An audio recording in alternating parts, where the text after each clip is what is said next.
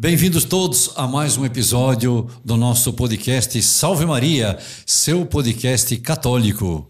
E se você ainda não se inscreveu no nosso canal, inscreva-se agora e já compartilhe com seus amigos, porque, como temos presenciado ao longo desses dias, o conhecimento da doutrina católica, os temas atuais. É, muitas pessoas têm escrito contentes, até ainda essa semana, alguns me escreveram que, é, e comigo falaram pessoalmente, que estiveram assistindo o podcast de São José, que já foram meses atrás. Então, se inscreva no canal, compartilhe, porque são matérias que vão nos enriquecendo o nosso conhecimento e a nossa prática, a nossa vivência católica, sobretudo, não é verdade?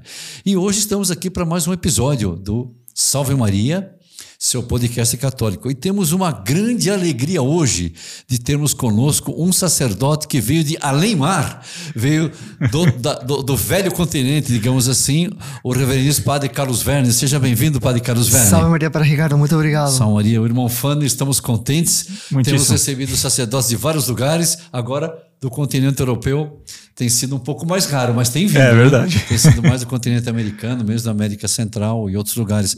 Padre, seja bem-vindo. Todos estão é, desejosos de ouvir o que o senhor vai tratar conosco. E queria, antes de dar continuidade e anunciar o tema, que é um tema hoje que nós muitas vezes vemos em voga nos meios de comunicação social, nos debates acadêmicos, naquela conversa que às vezes nós temos numa festa de aniversário, com que tem uma posição, ou tem outro, um tema. Já vou anunciar o tema, mas antes disso dizer que o padre é, Carlos Werner é, ele veio da Espanha, ele é professor no seminário, veio no período de aula, o período letivo que ele dá aula aqui no Brasil, e aproveitamos a estadia dele para podermos é, é, convidá-lo para participar de um podcast conosco. Ele é professor de teologia, especificamente do sacramento da ordem, e é doutor em, em teologia pela UPB, a Universidade Pontifícia Bolivariana, Colômbia, né, padre? Medellín, Medellín.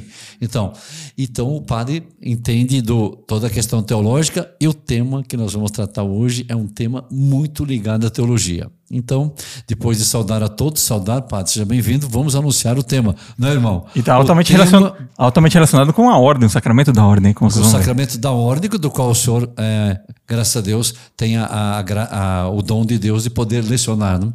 E é justamente o tema do celibato. Quantas vezes nós, não só porque somos sacerdotes, mas mesmo leigos, né, irmão? Entrou o tema do celibato, tá uma, é, o assunto fica muito, muito candente, muito quente. Então, padre, nós estamos aqui hoje para conversar sobre o celibato. Só que a professora de teologia da ordem especificamente, o celibato está ligado à ordem. Então, é isso mesmo, né? O celibato, é. só os religiosos. O que é bem o celibato? É interessante. Vale a pena precisar no início, né? É, de fato, o, o debate sobre o celibato, Padre Ricardo. É um debate muito mediático, né, que faz muito barulho, mesmo dentro da igreja, né, em ambientes mais é, jornalísticos que teológicos, por assim dizer, pessoas, sacerdotes ou teólogos que querem fazer mais barulho do que propriamente teologia. É um debate que está muito na ordem do dia, mas está completamente desfocalizado. Quer dizer, se está debatendo sobre um assunto que como dizem os italianos, fino em fundo, ou seja, até o cerne, ninguém está conhecendo direito. Hum. Então as pessoas ouvem nos jornais se o padre pode casar ou não, essa é a grande questão. E se casasse, quantos problemas não resolveria da igreja a crise vocacional, a crise da pedofilia? Então, pronto. Por que não casa de uma vez, etc? Eu disse, não, eu prefiro o padre que não case, porque dá mais segurança, porque, claro. Isso algumas... é o que corre. Então, Esse é. é. o debate. É o debate. Fica que tá entre o boca ouvido entre o público católico, mas que não tem, é, porque não recebeu uma formação aprofundada em teologia. Então, o propósito do, de hoje, a contribuição seria justamente pôr o debate nos termos justos. Ah, perfeito. Muito bom, irmão. Esclarecer, Muito bom. Portanto, Bem, já ficar preciso no início, pôr os termos né? e não ficar nessa uh, situação uh, meia confusa, embaçada. É preciso uma nitidez para nós entendermos onde deve ser colocado realmente o debate. Então, o senhor perguntava sobre eh, o que, que é o celibato. O celibato Isto. parece bem da palavra latina celips, Sim. Que, eh, que significa simplesmente homem não casado, solteiro, certo? Sem mais. Alguns tentaram fazer algumas hum, propostas de etimologia grega, mas hoje em dia a maior parte dos especialistas não creem que tenha uma origem propriamente grega, era o termo que se usava entre os latinos, que são um termo muito arcaico, muito antigo, Sim. para descrever a pessoa que optou por não casar-se. Era um celibatário. Esse era um celibatário, era um solteiro. Um solteiro. Um solteiro. Ah, muito interessante. De hein? acordo? Então, eh, o celibato, nesse sentido, o que, que significaria em termos eclesiásticos? É que no ano 1139, no segundo concílio lateranense, depois do primeiro, que foi no ano 1120 alguma coisa, eh, depois de anos e anos de luta da igreja contra certos abusos introduzidos no clero, para evitar esses abusos dos quais nós vamos falar, a igreja no Ocidente diz só podem ser candidatos a receber as ordens sagradas de bispo, presbítero e diácono aqueles homens que sejam solteiros, ficando proibidos de casar-se após terem recebido a ordenação. Sim. Sendo que ah, o casamento não seria somente ilícito, mas inválido. Ou seja, esse casamento não teria nenhum valor, seria uma união ilegítima. Uma união De acordo? Então, sim. tem uma lei eclesiástica no Ocidente, dividindo um pouco a igreja assim. Repete o concílio, padre. Acho que vale a pena. Foi a partir desse concílio. A partir do segundo concílio lateranense, 1139, que o Santo Padre, junto com o Sínodo de Roma, enfim, tal, definiu, determinou de como norma disciplinar para toda a igreja, só podem acceder às ordens. ordens sagradas do episcopado, presbiterado, diaconado, varões solteiros, célibes. Célibes. De acordo? Sim. Agora, isto por quê? O senhor disse que houve abusos antes. Exatamente. Então, não foi como dizem os italianos, fulmine in ciel sereno. Não foi porque o Papa os, e os padres conciliares acordaram um dia e disse, basta, se acabou. Tomamos esta resolução porque vai ser mais econômico para a igreja que o padre não venha com a família, então tem os gastos. da família. não é por isso, não. Foi porque a igreja vinha combatendo durante, pelo menos, temos primeira notícia no século IV, no 306, concílio de Elvira, na Espanha. Dali até esse concílio lateranense, a igreja vinha combatendo contra eh, uma espécie de epidemia que surgia no meio do clero, que era eh, eh, trair um voto que tinha sido feito na hora da ordenação. Qual era esse voto? O da continência perfeita. Continência perfeita. O que significa continência perfeita? Então, senhor padre, per- perdão, não sei se entenderam essa precisão que o padre fez. O Conselho Latera- Later- Lateranense de 1139 139. foi, por assim dizer, a conclusão de uma luta que já vinha desde o Concílio de Elvira. Exatamente. Século Para-. Ou seja, muito é a primeira notícia escrita que nós temos da reafirmação de uma conduta que devia ser generalizada no clero, isto é, todo homem que era ordenado, a partir do momento da ordenação, ficava proibido de ter relações conjugais com a esposa. Devia tratar a esposa como irmã. Se tomaram diversas medidas disciplinares ao longo da história, Sim. até a obrigação de que a esposa fosse parar num mosteiro para separá-la completamente do, do sacerdote, do bispo, do diácono. Se tomaram todo tipo de medidas, mas a norma essencial era, uma vez que você for ordenado, fica configurado com Cristo, esposo da igreja, você, portanto, não toca mais na sua esposa. Sua esposa virou uma, uma irmã.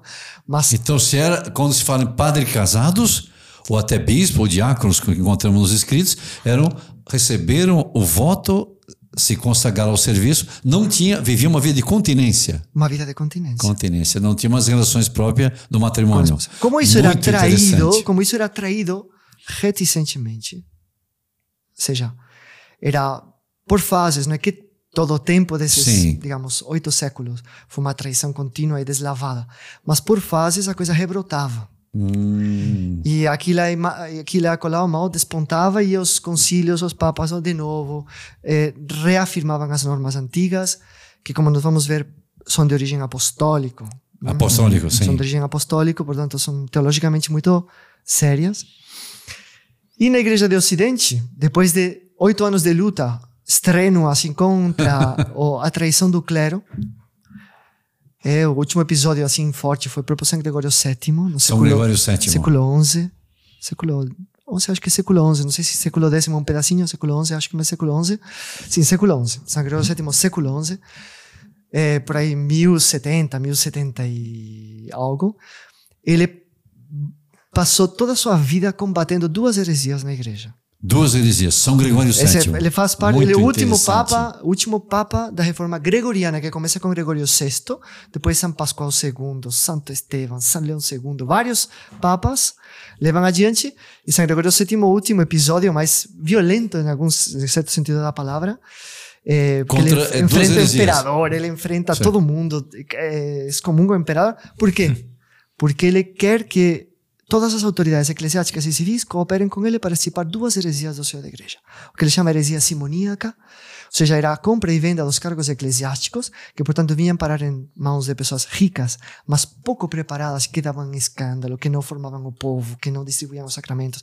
E essa era uma, uma praga na igreja. E a heresia do que ele chamava da, do, do adultério ou da fornicação dos sacerdotes, que eram padres casados, a, que no, a partir do momento da ordenação não eram fiéis ao voto de continência perfeita que tinham feito a Deus Nosso Senhor. O Papa São Gregório combateu especialmente essas duas heresias. que era a heresia nicolaíta, porque havia uma espécie de lenda que, eh, que conectava um tal de diácono Nicolás, Hum.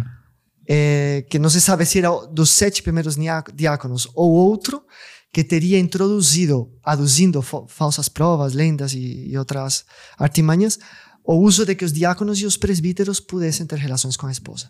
Então, ele chamava de heresia simoníaca e heresia, heresia nicolaíta. Nicolaíta. De acordo? Então, São Gregório VII é o último que briga seriamente depois os concílios do século seguinte, no início do século, toma já medidas mais sérias e, por fim, para evitar, por assim dizer, cortar por, pela raiz o problema, já que o problema era retornar a esposa.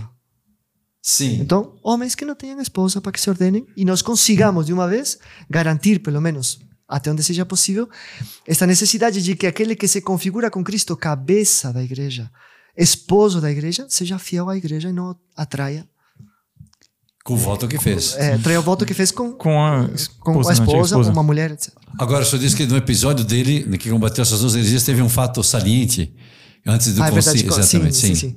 Não, digamos, um dos legados que ele enviou para uma diocese na qual o bispo era um pouco relaxado e não exigia mesmo esse cumprimento do voto de continência dos padres. Esse legado foi lá e muito vigorosamente, muito decididamente eh, apertou esses padres, disse que era um absurdo, uma vergonha, que isso era lacra da igreja, que isso atraía eh, a maldição de Deus, enfim, com uma linguagem Padres muito infiéis ao categórica. seu voto de continência. Exatamente. Os padres infiéis ao voto de continência. E esses padres ficaram tão furiosos que o mutilaram, né? cortaram as orelhas, o nariz, os lábios Nossa. e a língua dele. Mutilaram o enviado do Papa São Gregório VII? Mutilaram o enviado. Nossa, irmão. Que violento? Puxado. Cortaram o nariz, Porque, as claro orelhas. VII como um goto desse povo, o bispo incluído, que era muito é um homem de armas tomar. E Sim. graças a ele a igreja deu uma virada muito importante, significativa, ou seja, em livrar-se da presença do, da influência do poder civil na nomeação dos cargos eclesiásticos e, digamos, por fim, purificar a igreja da, da, dessa lacra que ele mesmo considerava assim, né? não são Sim. palavras nossas, são dele, São dele. é, que era esse pecado de adultério, ou seja, a traição da esposa igreja Sim. retornando à esposa antiga, certo? Ah, muito interessante, muito, Interessante. muito, foi muito bom precisar isso logo Sim, início. muito. A questão que não é porque ah, tinham casados, mas não eram fiéis ao voto que tinham Exatamente. feito para exercer a alta função sagrada. Ora, a questão, aí se põe aqui, padre, que eh, o pessoal diz, mas havia padres casados, lógico que havia, mas ninguém vai falar isso, né? Que todos deviam ser continentes. Exatamente. É, exatamente. exatamente. Nós temos Mesmo alguns, casado. alguns indícios na, na, no Novo Testamento, na Sagrada Escritura. São Paulo diz, o bispo tem que ser casado uma só vez. Por quê? Exatamente. Se ele pode ter relações com a esposa depois de ser bispo, tanto faz que esteja casado uma ou 50 vezes. Sei. Exato. Se São Paulo diz casado uma só vez, porque a garantia de que se foi viúvo e casou de novo, ele não ia conseguir ser continente quando ficasse bispo. Hum, Tá claro? Era um sinal, olha, esse aqui enviuvou, não aguenta, ou seja, não conseguiu viver eh, celibatariamente, não? sim, claro. Eh, e tu teve que casar de novo, cuidado que esse se, se é ordenado, pode ser que tenha mais facilidade de trair o voto de continência. Mas, sobretudo, padre, nós temos duas referências que têm que ser estudadas com mais profundidade e são o que nós chamaríamos a sequela Christi, o segmento de Cristo perfeito. Em que consiste isso? Bom, o jovem rico, não? Nosso Senhor disse quer ser perfeito, Sim, não disse quer ser bom, sim. disse que quer ser perfeito. Tem uma graduação que a igreja sempre admitiu, inclusive em teologia. Você pode ser bom, você pode ser perfeito. Perfeito, sim. Se quer ser perfeito, então vá, vende tudo que tens dá aos pobres, vem e segue-me, terás um tesouro nos céus. Foi. Esta palavra, muitas Mas vezes. isso é para todos? Não. Não, então só para alguns. Então, para alguns. Queremos que, ah, por isso, Vai o ser. seguimento perfeito de Cristo. Perfeito, sim. Os que deixam tudo. Isso. O jovem rico, não deixar tudo, é, deixou também, a- deixaria, porque não deixou na realidade, Não deixou. deixaria também, Não respondeu. Não correspondeu. des- deixaria a, a possibilidade de casar-se. Ou se era casado, que parece que não, porque especifica que era um jovem, Sim. é, teria Por que deixar a esposa porque porque precisava um pecúnio, sobretudo na época, não, que os, os Ah. judeus eram muito bem estruturados, a família era muito bem estruturada. Uma pessoa pobre não conseguia fazer família. De acordo? Então está implícito. Mas em São Lucas, todos os sinóticos trazem uma espécie de lista das coisas às quais tem que renunciar para poder seguir. Deixa- nós deixamos tudo e te seguimos, não? Tem essa Foi, pergunta em São Pedro. Então, nós que vamos receber? Nosso Senhor faz uma lista. Quem deixou ter- terrenos, eh, terra, dinheiro, mãe, filha, irmãos, Esposa. irmãs. Tudo, né? Em São Lucas está especificado esposa. Tá, esposa, exatamente. De acordo? Portanto, eh, os apóstolos, como nós veremos aqui pelos documentos que temos, imprimis, ou seja, em primeiro lugar, eles, para serem dignos da confiança de Jesus e que Jesus depositasse nele a responsabilidade de distribuir os sacramentos e a fazer o papel que ele santificar, portanto, a igreja, que é o papel dele enquanto cabeça da igreja. Sim. Por isso, os- se diz que os presbíteros, os apóstolos, eh, os descendentes dos apóstolos, os bispos, agem na pessoa de Cristo cabeça. Então, eh, exigiu que eles cortassem todo e qualquer vínculo carnal com as próprias esposas. Hum, Então, eh, daqui vem, provavelmente, isto não é aceito por todos os teólogos, mas sim por uma boa parte deles, que dá muito boas razões. Sim. mais convincentes, a meu parecer, que as que não não consideram, que não não acham, não nem consideram, tentam não considerar. Esta relação entre a sequela perfeita de Cristo e o sacramento da ordem, Hum, de acordo? Evidentemente a sequela perfeita não é restrita aos padres, mas porque também tem religiosas, religiosos, as, as virgens primeiro, né? a, ordem, a ordem das viúvas, a ordem das virgens que foi surgindo na igreja, depois ao estado, ao estado religioso, mas porque não seja exclusivo não quer quer dizer que não seja necessário. Ah, sim, é claro. necessário para o sacramento da ordem este compromisso de, de castidade perfeita para uma fidelidade total à igreja. Nós veremos as razões teológicas Sim, pelas tá quais claro, tá isso é necessário. Mas, então, a partir Mas da... aí o senhor está querendo fundamentar que é o próprio Cristo que, que exigiu de seus apóstolos, no Então. caso do episódio do moço rico, foi bem isso, não? Exatamente. Pelo, do que você nos acompanha, muito impressionante. E daí isso tem teólogos hoje estudando, Exatamente. mostrando Então, qual que é o estado da questão hoje? da tem- questão hoje, é, teologicamente tem, tem, tem falando. um porém muito grande. Um porém maiúsculo e negrito terrível. Sublinhado. Esse, é- como está torna- hoje a questão. É, não, digamos, um porém histórico que faz com que a questão hoje não seja tão fácil de elucidar. Que é sim, a praxis da igreja. Porque a praxis, sim. É, nós podemos é, depois fazer uma.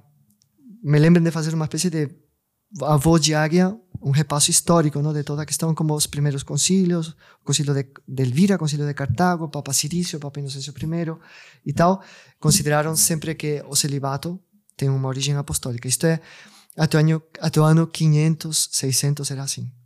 Acontece que no ano 600 e alguma coisa, em Constantinopla, depois de que no, no século VI o próprio imperador de Oriente, ele, com que autoridade, Não se sabe. dispensasse o voto de continência aos diáconos e aos presbíteros por conta dele. Nossa. O imperador. É? Sim. Se reúne um concílio, se chama Trulano, porque eh, Trulo era o salão do, do Palácio Imperial de Constantinopla, na qual, no qual se reuniam os bispos de rito grego, para dos ritos dos orientais, digamos assim, para de, debaterem as, as suas questões. E eles, vocês vão cair, vocês estão sentados no de costas, falsificando uns cânones do Fa- concílio africano de Cartago, no qual, digamos, que foram codificados na época de Santo Agostinho. Santo Agostinho, sim. Eh, falsificando, portanto, documentos, dizem que o concílio de África tinha permitido, até mandado, que os diáconos e os presbíteros Se casassem. tivessem, não, tivessem filhos. Tivesse filhos. Eram casados. Sim, É, as casados. Mas que depois da ordenação tivessem filhos. Sim. Hum. Ora, os cânones africanos, como veremos, dizem exatamente o oposto. Em base a essa falsificação, a disciplina no Oriente mudou. Os eh, orientais mandaram a Roma as decisões dele. Os papas nunca quiseram reconhecer. Nunca. Nunca. Isso é muito interessante. Ou seja, hein? o primeiro, depois tal. Apesar de que o imperador de Oriente, pre, ou seja, fez pressão para que se reconhecesse. Nunca se reconheceu. Só que passam-se séculos, poucos séculos, e eles separam-se. Ah, Então fica o, o cisma eh, entre a igreja dita ortodoxa Sim. e a igreja católica. E, portanto, eles tocam a vida por um lado e a igreja católica pelo outro lado. E aí na igreja católica fi- fica praticamente o rito romano. Praticamente. Alguns outros ritos Sim. orientais Sim, ficam. sim. Mas, e que acontece? Que o celibato vai em frente tranquilamente. Só que no concílio de Florência, no século XV, com Eugênio III, alguns orientais voltam. E, e são os uníatas. Ou seja, eles Sim. ficam Bonitas. de volta com, voltam com a igreja e o que acontece? É, a igreja de, de- católica permite que eles continuem seguindo os, os costumes estabelecidos naquele concílio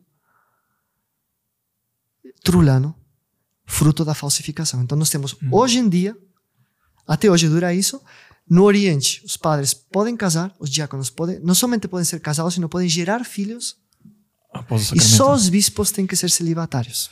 Isso baseado com- com base. Com base num concílio concílio. que foi todo fundamentado numa falsificação. Falsificação. Isso já está provando aqui. ó. Então, o que acontece é que na, na época dos concílios de Florência, na Idade Média, não se tinha uma exégese histórica dos documentos como se tem hoje em dia. Então, também em Ocidente havia alguns documentos, em, em concreto, uma, uma lenda de um tal diácono Pafnúcio, diácono obispo, que no concílio de Niceia teria dito que os padres aprovavam que os diáconos e os eh, presbíteros, depois da ordenação, podiam gerar filhos, não sei quanto e tal. Então, como esses documentos não tinham sido de- catalogados como falsos, porque pareciam documentos da tradição e tal, se acreditava mesmo que a questão da continência sacerdotal fosse uma questão jurídica estritamente, Hum, não teológica. jurídica, não Ah. teológica. Que tinha um certo substrato teológico, mas que o grande problema era jurídico. A partir do momento em que essa lenda do, diaco, do Pafnúcio cai por terra, e que algumas falsificações do Concílio de Niceia caem por terra, se demonstra historicamente que não, não tem fundamento. Se descobre recentemente que aquele concílio trulano foi fruto de uma falsificação tal, é, nós ficamos diante de um panorama completamente diferente do que tinha Eugênio III no século XV, do que tinha São Tomás Sim, mesmo. Sim. no século XIII, porque foi Graciano com as decretais, Sim. que reuniu esses documentos todos, sem fazer muita discriminação. Sim. Parecia histórico e tal, colocava como coletânea. Tanto que ele disse uma Coletânea, coletânea da, da, da harmonia da desarmonia, porque ele mesmo se dá conta que há documentos contraditórios. Contraditórios, E era justamente porque havia é, é, documentos falsos. Sim. Certo? Pronto. Então, é, este, este que é o clou da questão. Se aos orientais se permite, aos padres e diáconos, gerar os filhos tal, por que no Ocidente não podia ser feito se é só uma questão jurídica? A questão é, hoje em dia já sabemos que não é só uma questão jurídica, é uma questão teológica subjacente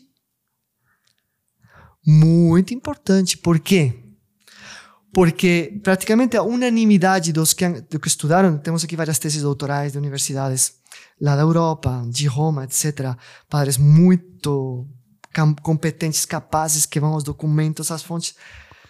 Temos um artigo que é, hoje em dia tem muita autoridade do cardeal Stickler, Stickler, com os sim. cardeais, Sim. que acho que deu uma carta para o livro da nobreza Sim. de Dr. Pino Nilo. Tempore, um salesiano que foi bibliotecário eh, da Santa Romana Chiesa e que era um grandíssimo estudioso do sacramento da ordem e da tal. Que, então, todos são unânimes em dizer, atenção senhores, o fato de que o celibato exista não é uma questão jurídica, que o Concílio de Elvira no ano 306 falou, gente, vamos deixar de ter contato com as esposas está acabado. Não, não, não, não. Vem de uma tradição apostólica. Interessante. E algo que vem da tradição apostólica está tocando num fio de alta tensão que é o direito divino. E se algo é direito divino, ninguém pode mudar. Nem o Papa, porque ele é vicário de Cristo, ele não, não é outro Cristo, nem é super Cristo, ele É, está vigário, embaixo de vigário, Cristo, é é. vigário. Então, eh, o debate do celibato, na verdade, hoje em dia devia cifrar-se nesta questão. Se é jurídico ou direito Não. divino. Jurídico, não é mais. Ou seja, a, Era tido. a generalidade dos teólogos mais competentes já não considera Ah, só sa- jurídico, considera Os competentes de eu não considero mais. tradição apostólica. Agora, essa tradição apostólica é ou não é direito divino. Hum, então mudou. E aí os teólogos são dividi- divididos. Mas se divi- os que não optam pelo direito divino, eles como ficam os mil anos de praxis do não celibato dos orientais. É, É. É uma questão, como fica isso? sim. Então, pela praxis. Mas bem, padre, se no Antigo Testamento Deus tolerou pela dureza do coração o divórcio, nosso Senhor chegou e Sim. disse: Vamos voltar a como era no princípio. Perfeitamente, um Papa podia dizer: No princípio não era assim. Ou seja, a praxis não é um argumento que possa frear uma conclusão teológica, porque pode ter praxis erradas. Pode, Sim. pode. podem existir. A igreja não é infalível nas praxis. É infalível na doutrina quando o Papa, digamos, se, se manifesta Ex em comunhão com os bispos, ex cátedra, de forma solene e definitiva. De acordo? Sim, de acordo. Portanto, digamos, temos eh, que o debate teológico é uma vez que se considera o, o celibato uma questão herdada dos apóstolos, como nós veremos agora, lendo os documentos um pouquinho, se o pessoal não se cansa. Não, pra- a- pra- tenho certeza que vocês estão gostando muito. É um panorama lindíssimo. Como se respira podendo ver as coisas com a nitidez que devemos ver, padre. Então- Ainda mais o senhor que é professor dos sacramentos da, da, da, da ordem e com essa precisão está muito interessante. Então, a coisa seria, é, uma vez que é tradição apostólica, os apóstolos, os- eles vão dizer, nos ensinaram, nos transmitiram. Alguns dizem, o Senhor Jesus quis assim. Então, a grande pergunta, não é de direito divino? Se é de direito divino, precisa uma reforma. Hum, No Código Oriental, eles podem ser casados, mas na partir do momento da ordenação, não podem mais gerar filhos, tem que ser continentes. que ser continentes, castos, exatamente. Esse é o ponto, né? Então, as raz- e aí as razões teológicas, padre, que nós temos para fundamentar o celibato hoje em dia, ou seja, pra, não só a praxis de que homens solteiros accedam ao, ao sacramento da ordem só, mas que esses homens sejam fiéis à continência perfeita, como Claro. eh, tal, eh, adquirem outra força se o celibato é de direito divino. Hum, é, claro. Exatamente. Nossa. Porque sim. coloca o sacramento da ordem muito mais em conexão com o sacerdócio eterno de Cristo, do qual eles são ministros. São Tomás diz: o único sacerdote aqui é Cristo, os demais são servidores. Mas são servidores que em Cristo se transformam também em esposos da igreja. Então, tem, tem um sentido e uma, e uma Sim, beleza claro. muito grande. Evidentemente, nós não nos podemos antecipar, seria uma pretensão colossal, despropositada e quase e ridícula, queremos antecipar o juízo do Papa. Mas, eh, tendo analisado os documentos, se se pode, como os teólogos fazem, manifestar uma tendência. A tendência é acreditar, para ser sincero, depois de ter lido muitas, muita literatura muito séria sobre este assunto, que a grande possibilidade é que se, ser- se, se opte por definir como de direito divino Direito divino. o, o celibato eclesiástico. Interessante. Muito interessante, muito. Que explanação, que alívio se sente com isso. Do Papa Silício, o que, que ele disse, Papa? Uma vez eu vi, li, li algumas coisas sobre isso, né, na, na formação geral que temos, mas o senhor, como professor, é muito mais. Ele está ligado ao Concílio Africano, Então, ele é, é pouco posterior ao Concílio Africano. pouco posterior. Nós temos, digamos, os três primeiros, os três primeiros testemunhos de que existia uma praxis, da, existia a praxis da Sim. continência eh, perfeita por parte dos, dos ministros ordenados. Concílio de Elvira 306. Isso, quando eu vi Esse concílio Espanha. diz. eh, esse concílio diz. Peraí, onde está aqui? Estamos de acordo todos, é um concílio regional espanhol. Sim, espanhol, sim. Eh, vi. estamos todos de acordo sobre a proibição completa que vale para bispos, sacerdotes, presbíteros e diáconos, ou seja, todos os clérigos que estão eh, se ocupam no serviço do altar. que deve- se devem abster de suas esposas, Hum, das mulheres, sim, eu vi. e não gerar filhos. E quem fez isto deve ser excluído do estado clerical, Isso no Conselho de Elvira. no Conselho de ouviram. Nossa. De acordo? De acordo, sim, muito interessante. Já houve um acordo com os padres porque Niceia se condena ao arianismo. E os arianos, porque isto, padre, quando há separação de Roma, quando há heresia, a primeira coisa que acontece, ninguém consegue manter a prática da castidade. Então, a primeira coisa que se faz é abolir o celibato eclesiástico. Desde os arianos até Lutero, até ah, os, novos, os velhos católicos, no século acho, XIX, separou não aguentam, tem que tal. Então, os arianos que voltavam, Sim, eles podiam é. optar ou por Estamos falando do concílio de Nicea, ou seja, anterior a, a- sim. Não, Nicea é um pouquinho posterior a, a Elvira, para dizer a verdade. Mas estamos por aí. Já é o momento em que Constantino eh, deu a liberdade para a igreja. igreja e se promove esse, esse concílio para pacificar a igreja e se condena ao arianismo. Então, é 320 algo Nicea, infelizmente não lembro de, de, de cor. Mas aí então se diz, ou você deixa a sua esposa, ou você fica com sua esposa, pode gerar filhos, mas abandona o ministério, o exercício do ministério. Isso foi em Niceia. Essa é Nicea. Exato. Então, isto que se faz com os padres hoje aqui no, no, no Ocidente, que seu padre acaba que se envolve com uma pessoa e tem ele tem duas opções: ou deixa essa pessoa e continua no seu ministério, ou então assume a família e deixa o ministério. Isso. Os dois ao As duas mesmo tempo coisas. ele não pode. Vem desde o concílio de Nicea. Mas enfim. Então, primeira notícia que temos do, do celibato, do ce- enquanto, entendido não como só homem solteiro se ordena, mas que todo homem ordenado passa a viver como um solteiro, Ah, ou seja, sim. não tem mulher, isso. não, tem contato com a mulher e com os esposos. Ano 306 é Elvira.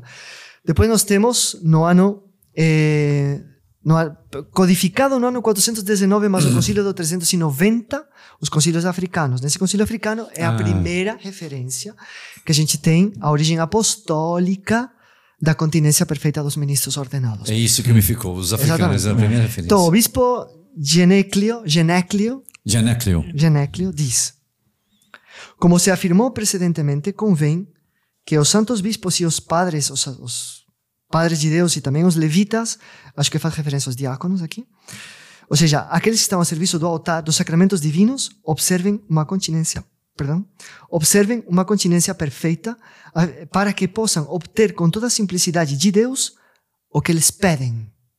Hum.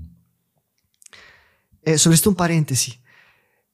Existia o costume generalizado entre os católicos que para comungar, até os leigos, precisavam abster-se das relações e segundo são agora vai me, me a memória, mas um padre da igreja francês do século V, eh, não, so, não somente eh, um, um ou dois dias antes, mas várias semanas antes. Ou seja, existia, não, isso depois Sim, não chegou a ser sim, um dogma, sim, não sim. chegou a impor-se, mas existia costume entre os Costume, católicos sim. que para poder comungar precisava uma certa continência antes da comunhão. bonito Isto, isso, né? isto eh, até a Idade Média se observava São Luís Rei de França, São Fernando de Castela, para, faziam duas comunhões anuais, eh, Natal Sim. e Páscoa, e toda a Quaresma e todo o Advento eram continentes.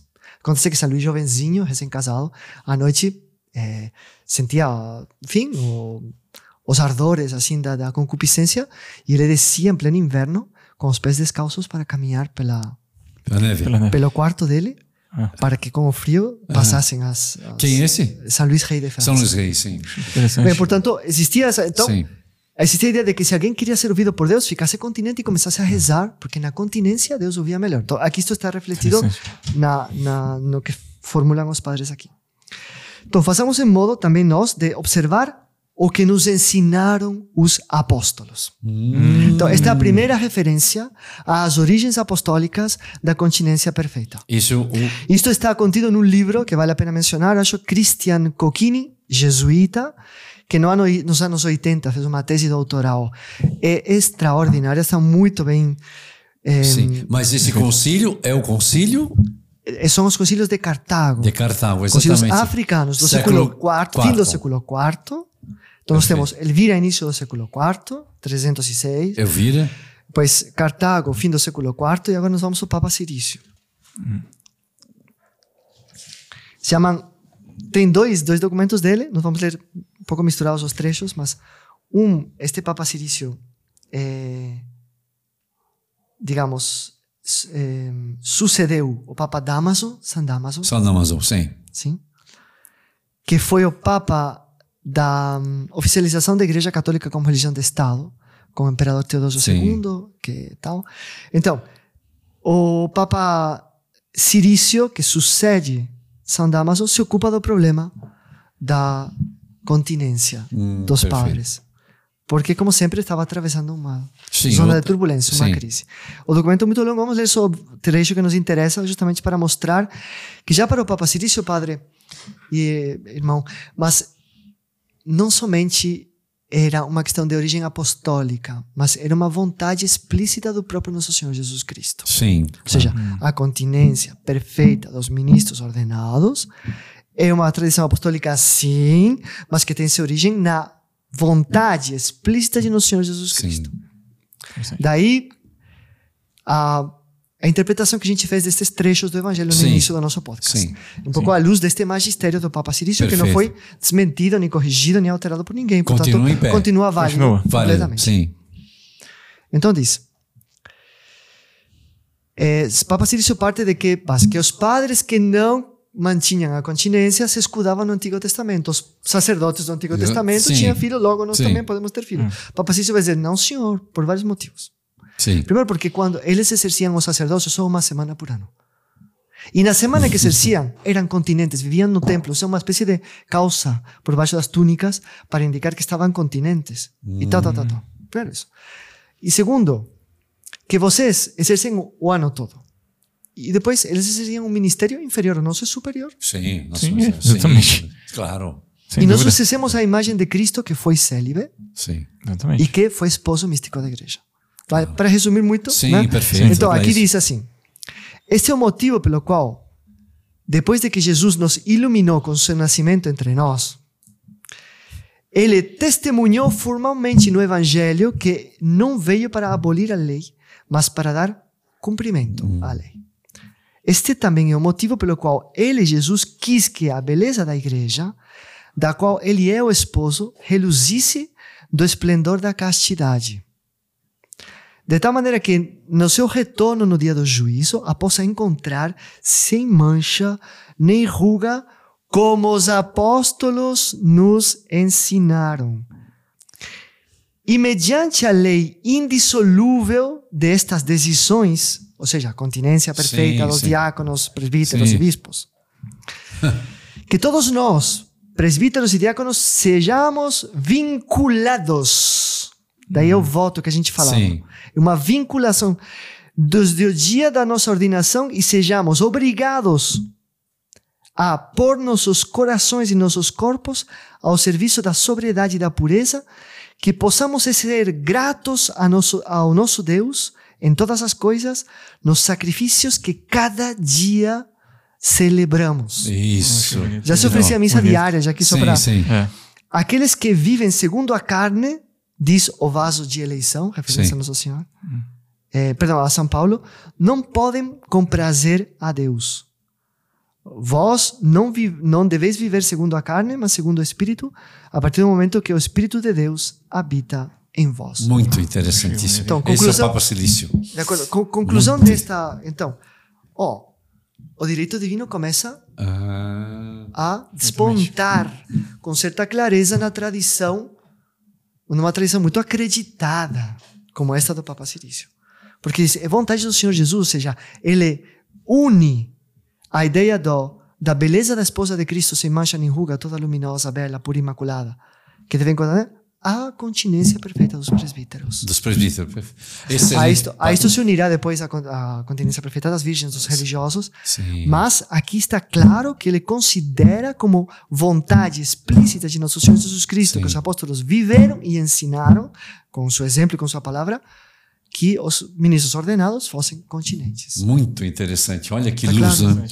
Padre, nós vamos fazer um pequeno intervalo e gostaríamos, e tenho certeza que todos também eh, estão encantados com essa visualização, esse panorama. Pediríamos ao senhor para, no início da outra parte, ou melhor agora, irmão?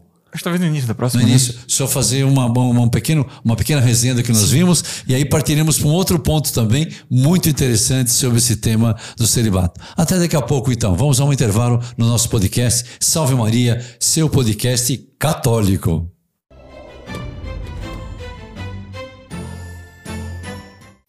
Aqui estamos de volta no Salve Maria, seu podcast católico, e tendo a imensa alegria de compartilhar com o reverendíssimo padre Carlos Venner, eh, professor de teologia e sobre o sacramento da ordem, esse assunto tão impressionante com essas precisões, essas hipóteses, essas considerações, essas reflexões sobre o celibato, padre. Padre, tinha pedido no finalzinho da primeira parte, antes do nosso intervalo, se o senhor pudesse eh, só fazer um pequeno resumo dos pontos que tratamos e vamos adentrar por, outras, por outros caminhos muito interessantes que o tema levanta. Então, no- na parte anterior nós vimos o quê? Que o debate sobre o celibato é muito popular hoje em dia, porém os termos do debate não estão claros.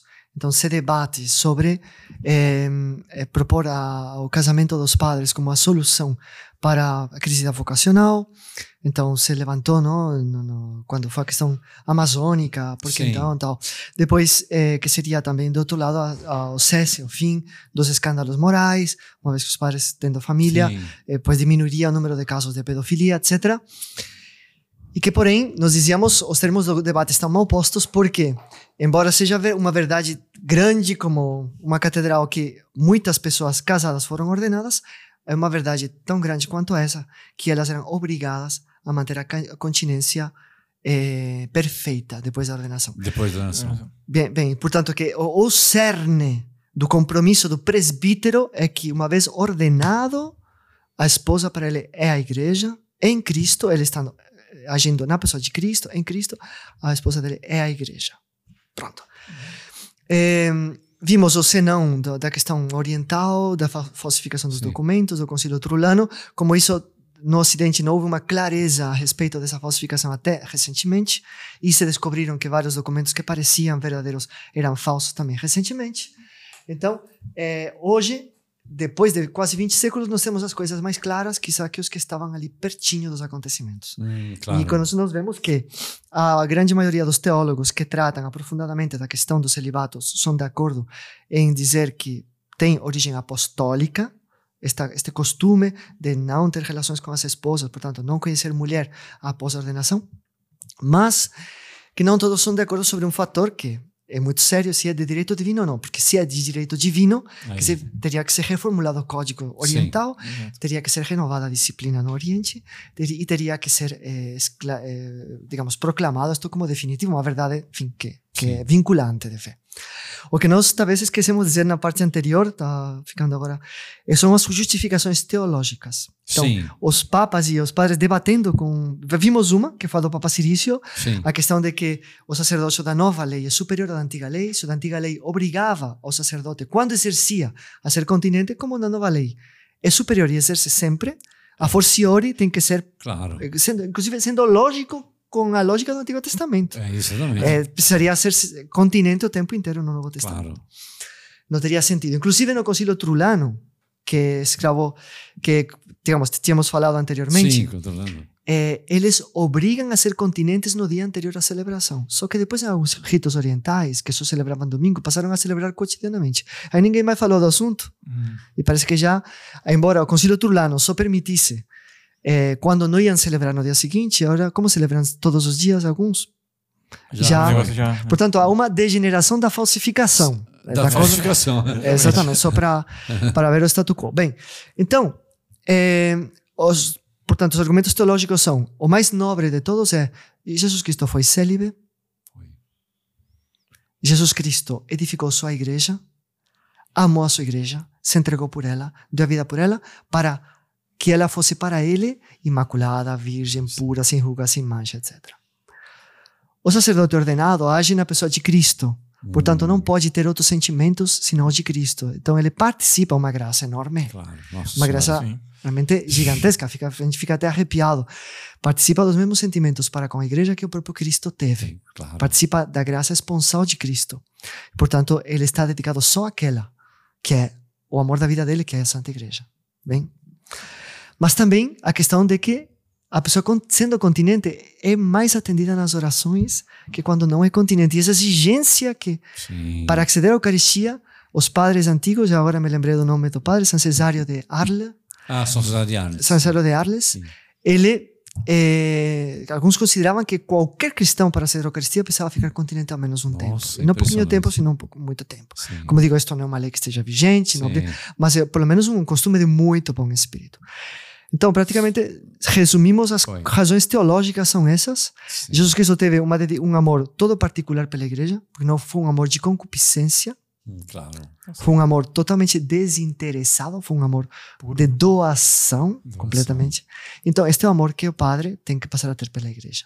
De acordo? Pronto, este seria o resumo do- da parte anterior. Muito interessante. Pa- Irmão, fizemos um voo em teologia com o professor aqui, o padre Carlos Verne.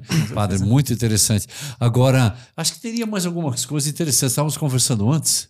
O senhor lembra que estávamos falando agora um pouquinho antes da, sobre a questão do vulgo hoje, no- hoje em dia, não é isso? Ah, sim, mas não sei se tem alguma, alguma coisa mais que você queria ponderar, quer- padre, essa podemos- parte podemos- teológica ou... Não, digamos, não- acho que podemos, Dá já muito podemos bom. fechar os nossos livros Muito aqui. bom. Inclusive, É. padre, eu acho que valeria a pena, devemos com a nossa equipe, deixar esses livros que o padre trouxe aqui, né, como indi- indicativos, né? Estão que vale todos em italiano, mas Todos em estão italiano. todos- Não, mas uh, isso. uh, o pessoal pode. te- temos gente que tem. como vale traduzir, muito a pena, não? Tal seria, padre. Mas a questão toda que nós conversamos um pouquinho antes, qual foi? Sim, tem, tem vários pontos, né? Vários que, pontos. Que as pessoas levantam, né? Questões, problemas, né? Por exemplo, enfim, tem vários. Mas um, quer dizer, se bem que com, a primeira parte, o padre quase que já refutou tudo Já- já sem nós levantar a pergunta, né? É, é, exatamente. Mas, por exemplo, um dos argumentos que eles dão, né? Isso eu já refutou mais um aqui. Mas é que, é, por exemplo, pega São Pedro, né? Nosso Senhor escolheu São Pedro, ele era casado, né? Mas então, se Nosso Senhor escolheu um que era casado, não, não, não seria a vontade de Deus que sempre fosse, ou seja, fosse gente casada, né? E que fosse eleita para o ministério do sacerdócio?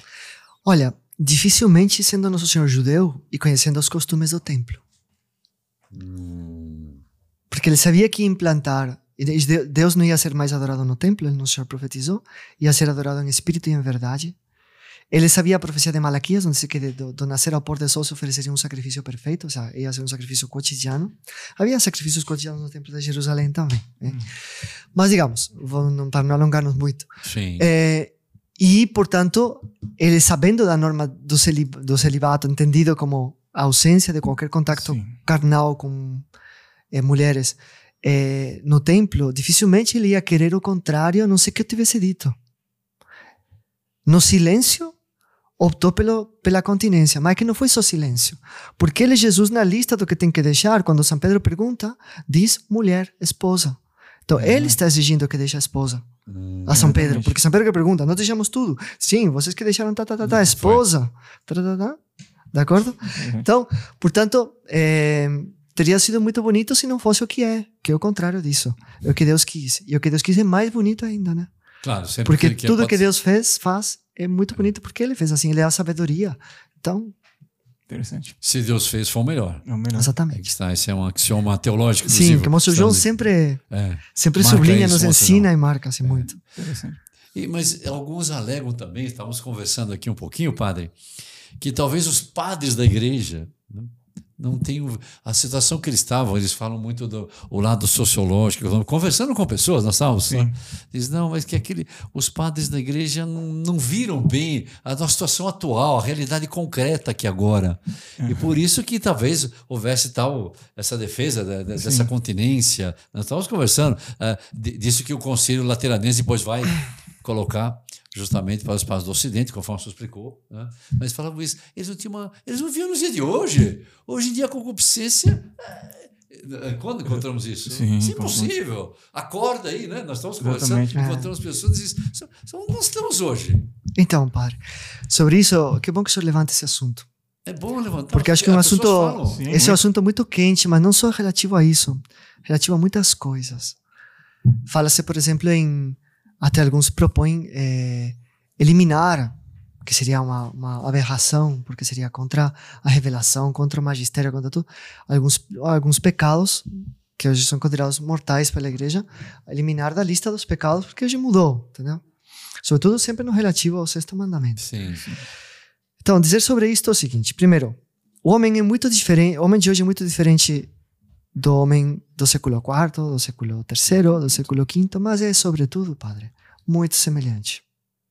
É diferente e muito semelhante. Sobretudo, Inte- muito semelhante. Com licença, padre, olha, quero chamar a atenção.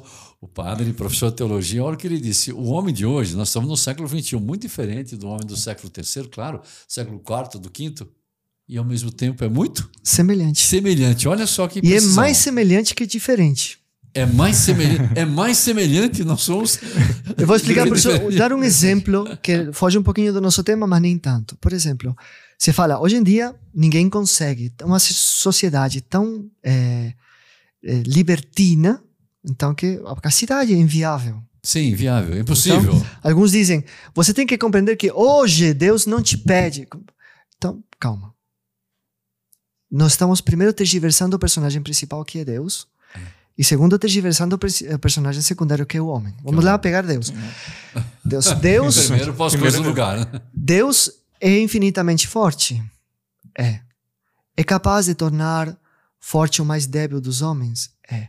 Nós, nós vimos crianças, meninos, meninas, em terra idade, sacrificar a sua vida no Antigo Testamento, os filhos dos Macabeus, no Novo Testamento, por graça de Deus. Deus não é onipotente. é. Então, se hoje ele não exige algo, é porque ele não é forte, não tem poder. Se não tem poder, não é onipotente. Eu estou negando o próprio Deus, dizendo que alguma circunstância possa superar o poder dele.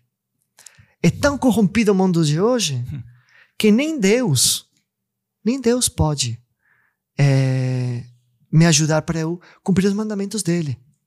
Hum, Portanto, ele é um Deus fraco. Então, quem declara isso está declarando que o Espírito Santo perdeu força, Padre. o Espírito Isto- Santo perdeu força. Isto é uma heresia de todo tamanho, porque é uma humanização de Deus.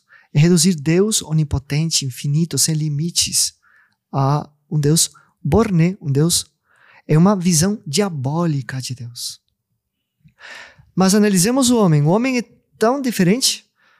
O de hoje daquela época, padre, os mesmos males morais que tinha naquela época, tem hoje. Exatamente. E, e, tinha, e tinha um males bem graves lá também. Me assustei muito quando Cesário de Arles li uma vez que condena o aborto.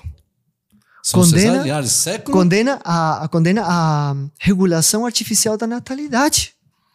Já se fazia. Ele é século IV? Claro, não tinham os elementos da farmácia. Sim, a farmácia evolucionou muito. Sim, sim.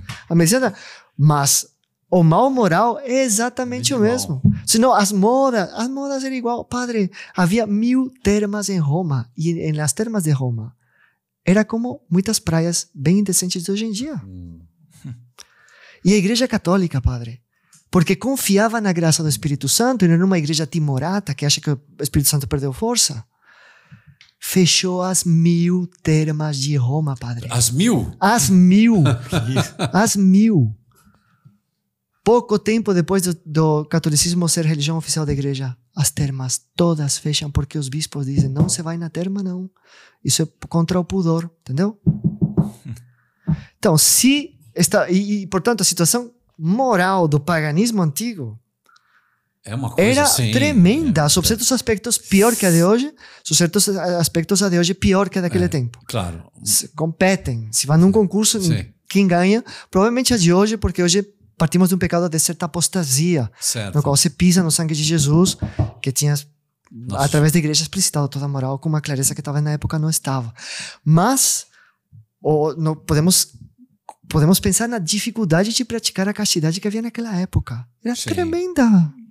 Era tremenda. Entanto, o homem era muito mais semelhante ao homem de hoje. E, Padre, o Espírito Santo não mudou, não. Não. No livro da sabedoria. A sabedoria é eterna, não muda, mas ela renova todas as coisas. Você também é capaz de, hoje, fazer com que os homens e mulheres de hoje em dia possam ser castos e que os padres de hoje em dia possam ser castos também. Sim, claro. Senão ele deixou de ser Deus. E, e como está na primeira carta aos Coríntios, né? Deus é fiel e não permitirá ser provados, Além das forças. mas fará tirar proveito das provações. acordo? Então, Portanto, é, para Deus nada é impossível. Né? Está dito? claro. Não, e- então é uma questão de visualização não humana de Deus, mas do poder e fim de Deus. Se a pessoa olha com isso e conta com essas, então ferramentas como essa, digamos, se o seminarista tiver bem claro os recursos que ele tem, quais seriam, padre, principalmente? A oração, não é isso? Os veículos da graça para uma sustentação, para que a pessoa tenha claro que Deus continua. E para horas extraordinárias vem auxílios extraordinários. Então, se nós estamos numa. Vários numa... conselhos, por exemplo, Pio XI dizia: se a pessoa está no seminário e não consegue passar pelo menos três anos vivendo em estado de graça, Pio XI. sim, sem cometer pecados mortais, assinaladamente contra a castidade, ele em consciência deve procurar os superiores e esperar. Olha que interessante. Hein? Interessante. Então, Então, então, começamos pela seleção, digamos. Nos seminários tem que haver uma seleção dos candidatos idôneos. Depois tem que haver uma formação à castidade não colocada como uma espécie de arbítrio divino, eh, que é uma coisa gostosa que Deus não quer que se faça porque Ele não quer. Não é, é, é uma, uma aberração apresentar a coisa assim. sim. A castidade é um dom extraordinário, um pequeno paraíso no qual o coração encontra-se a sós com Deus, que é como que desce na brisa da tarde para conversar com Ele. Quer dizer, se nós eh, formamos a castidade como uma espécie de negação, de proibição, não, é uma libertação, é uma, é uma elite, é, uma, é um privilégio, é uma, graça, Uma graça. muito grande. Sim. Então, aí tem que tomar outra, outra perspectiva e depois educar as pessoas a fugir das ocasiões próximas de pecado, a ter uma entranhada devoção a Nossa Senhora, a procurar, eh, enfim, depois de ordenado, não viver na solidão, claro. eh, buscar a companhia ou de outros presbíteros ou da própria família, ou enfim, tem várias, tantas coisas que se podiam dizer. Mas eh, que se pode, volto a insistir, pode porque tem muito padre, a gente conhece, faz missão mariana, nós, Sim, sim. todos sim. nós fazemos, muitos padres que, que vivem, eh, não precisa ser religioso, também Claro. diocesanos, Sim. que vivem com alegria Sim, com alegria. e com convicção o, o dom do celibato, certo? Sim. E, e, sobretudo, também uma coisa que, que nós temos que ver é justamente isso, que é, não é, é uma coisa que é ocultada à pessoa quando está nos seus anos de seminário. É dito, a pessoa tem todo aquele tempo para fazer o seu discernimento. Eu acho que isso é uma Claro. coisa importante. Né? O discernimento. O que acontece eu é quero que- mesmo, né? Nós vivemos num mundo que supostamente é o mundo da liberdade, mas está sujeito a dogmatismos bastante incoerentes e bastante eh, pouco consistentes. Então, quem vê a castidade como um mal, eh, eh, digamos, é devedor da, nem diria filosofia, nem diria psicologia, mas diria das ideias de Freud. Freud achou que se a gente luta contra as paixões, ela piora. E que se a gente solta os desejos das paixões, elas melhoram. É cientificamente comprovado que é o oposto. A psicologia hoje Sim, reconhece Freud como inaugurador da ciência, mas não conhece, reconhece propriamente como um, como um psicólogo. Por quê? Porque não foi científico que ele fez. Ele teve muito pouco estudo para tanta teoria. Então teve muita capacidade intelectual de criação aí. Sim. Então, mas entretanto, os princípios dele subjacem na mentalidade de muitos homens eh, contemporâneos mulheres. Sim, muitos, muitos, muitos. Então, você está vendo como são reprimidos, porque não deixam tal as paixões? Claro, depois vão fazer grandes barbaridades. De acordo? Então, isto quem demonstra isso cientificamente, padre? Exatamente. Isto é um dogmatismo pseudocientífico não demonstrado que rege uma sociedade que se considera esclarecida e livre. E é, e é totalmente eh, escrava, da, da- às vezes, do engano, Cheio de engano, claro.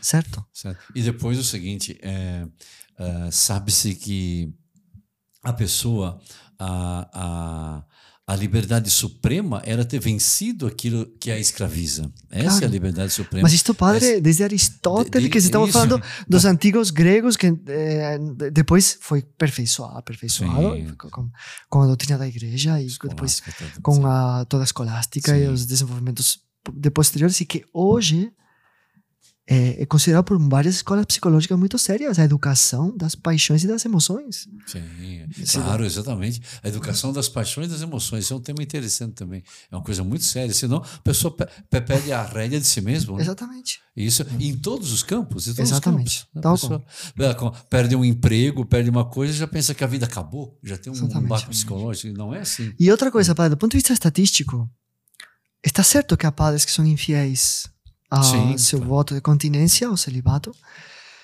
é, e que isso é uma desgraça para a igreja, é um mau exemplo que nós temos, é, sentimos dor pela ferida que isso Sim, faz claro, a igreja. claro. E rezemos Pela- por esses irmãos, né? Nós rezamos por eles para que se Todo dia pelo Temos- clero. uma solidariedade, solidariedade absoluta, total, completa com as vítimas. Sim, claro. seria- Compreendemos todas as consequências psicoespirituais que tem é, haver vivido uma situação dessas. Mas também sabemos que o fenômeno não é tão simples assim de ser é, estudado, né? É um pouco inflado pela mídia. Então, algumas estatísticas bastante sérias dizem que proporcionalmente, já não estou falando absolutamente em números absolutos, claro que o clero é menor, a incidência é menor porque o clero não é tão numeroso assim. Sim, Mas em termos relativos, ou seja, proporcionais, proporcionais. O tietus clerical não é o que tem a proporção mais alta de abusos de menores. Sim. É o tietus laborativo, é didático, mas sobretudo, tristemente, é que tem que ser familiar. Das famílias hoje em dia descompostas, recompostas e mal compostas, ou da própria família bem composta. Tal qual. Então, proporcionalmente falando, é, há mais perigo de um pai de família Exatamente. desrespeitar seus filhos do que um sacerdote. Proporcionalmente falando. Sim, claro. Então, é, abrir o matrimônio como uma solução é, Sim. Para o mal da pedofilia precisaria talvez fazer novas enquetes mais aprofundadas, mais sérias. Antes de lançar uma, uma isso Antes como de uma lançar isso solução, como uma solução, um, Nós temos hoje capacidade de fazer estudos de campo muito bem feitos. Muito claro, bem precisa feito. ser algo imparcial, algo que não vem com uma ideologia por trás ou uma resposta por trás. Não, vamos fazer um estudo do cur. Quanto é tá, tá, tá, tá, tá, e aí demonstrar, né? Qual é a porcentagem de cada tietus. E aí dizer, olha, o estado mais seguro, de repente, não é o, matrim- o, o familiar. Necessariamente. Claro. Né? Então, uma coisa que, antes de propor isso como uma solução, primeiro tem que apresentar um estudo de campo Que tenha como Que- base, né? Exato. que tenha, tenha base. Os que, os que conheço, que são de alguns anos atrás, são sérios. Na, na época, sempre que se reacende o debate do celibato, sim. sem a Começa baila, estas, coisa. eh, bom, eh, pelo que vi na época, nem proporcionalmente falando, eh, não sou um especialista em, est- eh, em estatísticas. Eu digo Sim. que o tempo ter lido como leitor que acompanha as notícias, nem, nem estatisticamente falando convencia. Eh, quanto menos teologicamente, né? Pois é, exatamente. E depois o seguinte, é preciso é, há um princípio que diz que nada mais prático do que a contemplação. Isso é um princípio caro, que por uma hora podemos tratar disso aqui. Mas se a pessoa procura ver as razões mais altas, vamos dizer assim, o teórico, o teórico, a fé iluminando a razão, a razão ordenando a vontade, a vontade da acessibilidade, nós podemos é, chegar à conclusão de que com, se houver um recurso a essa força de Deus, do Espírito Santo, as coisas se consertam. Nosso Senhor Jesus Cristo deixou a vida divina para ser circulada. O senhor sabe, padre, que já encontrei pessoas que disse para mim em conversas, isso, conversa, é, não, nada absolutamente em confissão, mas em conversa, diz, olha, padre, eu levava uma vida muito ruim. E descreveu um pouquinho a vida dele, muito ruim mesmo. Curioso que me indicaram para rezar o terço. Eu comecei a rezar o terço, veio uma força nova. E hoje eu estou totalmente diferente. Como é que é isso? Então entrou um fator. Então, sobretudo quem vai exercer o ministério precisa ter essa, essa integridade. A vida dele de relacionamento com Deus, com essa vida divina, tem que ser assim, intensa. Tem que ser uma vida que, se tem alguém que, vamos dizer assim, que tem que segurar nessa força, nesse, nessa contemplação, vamos dizer mais, no amor a Jesus, tem que ser a pessoa consagrada a Ele. Tem que ter uma coisa pessoal com Ele. Aí ele é suprido Claro, em todo o seu ser. claro. Em todo o seu ser. Inclusive, às vezes, um dos argumentos, nós estávamos conversando, né, irmão? Que às vezes dizem que é, a- a- o, o padre, se não tiver, ele vai sentir uma, uma carência de afetividade. Não. Se ele emanou Jesus Cristo, ele está suprido, vamos dizer assim, no Olha, seu responsório. Olha, a melhor mulher do mundo, que é Nossa Senhora, não pode comparar-se à capacidade de amar do próprio Nosso Senhor Jesus Cristo. Pois é, exatamente. Então. Então, é, essa dizer vinculação. que tem um vazio afetivo, quer dizer, não descobriu Jesus na sua vida. É um grave problema. Exatamente. é. Então, Um a grave questão- problema. A questão toda do sacerdócio tem isso, né? Quer dizer, é o, o padre ele tem uma vinculação com o próprio nosso Jesus Cristo, né? Como deve ter todo fiel, tal seria. Exatamente. Mas ele é muito mas mais. É, muito, mais chamado. mais. De, de, por um dom gratuito também. Isso nós sempre dizemos que é, costumo dizer, as pessoas perguntam como o senhor sente como padre? Muito amado, porque quem que merece ser alçado ao, ao, ao sacerdócio nessa união com o nosso Senhor, nós estamos dizendo agora? Claro. É inteiramente gratuito, não é, não é mérito. Mas qualquer pessoa pode amar a nosso Senhor e com essa experiência ter forças para o cumprimento de sua, de sua finalidade, de sua continência, inclusive no seu estado. Claro. O próprio São Luís, o senhor disse há pouco, né? Ele, ele São Luís, para poder manter fiel, depois ele casou-se. Ele não, não, não, ele, não ele, ele é casado já. já casado. Ah, casado, Para perdão. poder comungar. Ah, poder na, comungar, perdão. Na sim. Páscoa sim. e no, no dia Natal. de Natal. Interessante. Então, todo advento, que já faz muito frio em Paris, não? Nossa Novembro já faz ah. fresquinho lá. Né? Ele saía da cama, porque Pode primeiro ser. o casal não dormia como hoje em dia, cada um dormia num quarto. Sim. E ele então descia do, do, da cama dele, porque a cama era aquecidinha, né? Tinha aquelas cortinas, era sim, para aquecer, sim, não era por sim. outra coisa. E passeava no, pelo pavimento, pelo chão frio, frio, para fazer passar é. as tentações. Tentações, os movimentos. Tá Esse homem casou-se, se, eu não, se eu não me equivoco, a festa dele foi há pouco tempo, Sim. em agosto. Ele teve oito filhos. Oito ou nove, estava lendo esse dia a biografia dele. Mas para comungar, ele, ele guardava. Para comungar, é veja só. Mas o amor dele com o nosso Senhor ajudou a ser de uma fidelidade íntegra. Sim, claro. Enquanto o papel dele. Então, é. o amor a Jesus, né, que é aquele que é o amor do Pai por claro. nós, né, Então, essa vinculação, sobretudo o sacerdócio. Claro. E que ele vai ter que ter uma doação, não é para um país, mas é para todo fiel. Ele tem que ser Cristo, o corpo de Cristo, enquanto participação de Cristo cabeça, como diz Santo Agostinho, se não me equivoco. Sim. O padre, dentro né, a, a igreja, que é o corpo místico, ele tem essa parte de que ele tem que ser, nosso Jesus Cristo, uma doação completa. Essa doação tem que ser completa a pessoa tem que estar muito íntegra na sua continência, não é verdade, padre? Então, e a outra coisa, padre, não sei se o senhor concorda comigo que castidade está muito ligada à alegria. Se Sim. a pessoa goza de alegria espiritual, ela consegue ser casta. Ora, o padre, pelo fato de estar todo dia em estado de doação, esse devia ser o seu estado de espírito, devia ser Santo Cura de Ars. Ele não vivia mais para si, não tinha um, um minuto para si era dormir pouquíssimo. Acho que só esteve em Ars, não esteve? Passei perto, mas, mas Ah, não, não esteve, não. É Bom, mas pensava, mas... O é, padre Michel Ame. O padre Michel, exatamente. O Michel esteve lá, Então, né? é, é, ele dormia pouquíssimo, comia pouquíssimo. Para acordar tinha um pau para bater-se, para poder acordar. Passava o dia inteiro entre oração e confissão, confissão, confissão. Não tinha tempo para si. Ele é sempre alegre porque há mais alegria em dar que em receber, diz São Paulo. Não? Coloca essa frase nos lábios de Nosso Senhor. O Senhor Jesus nos ensinou: há mais alegria em dar que em receber.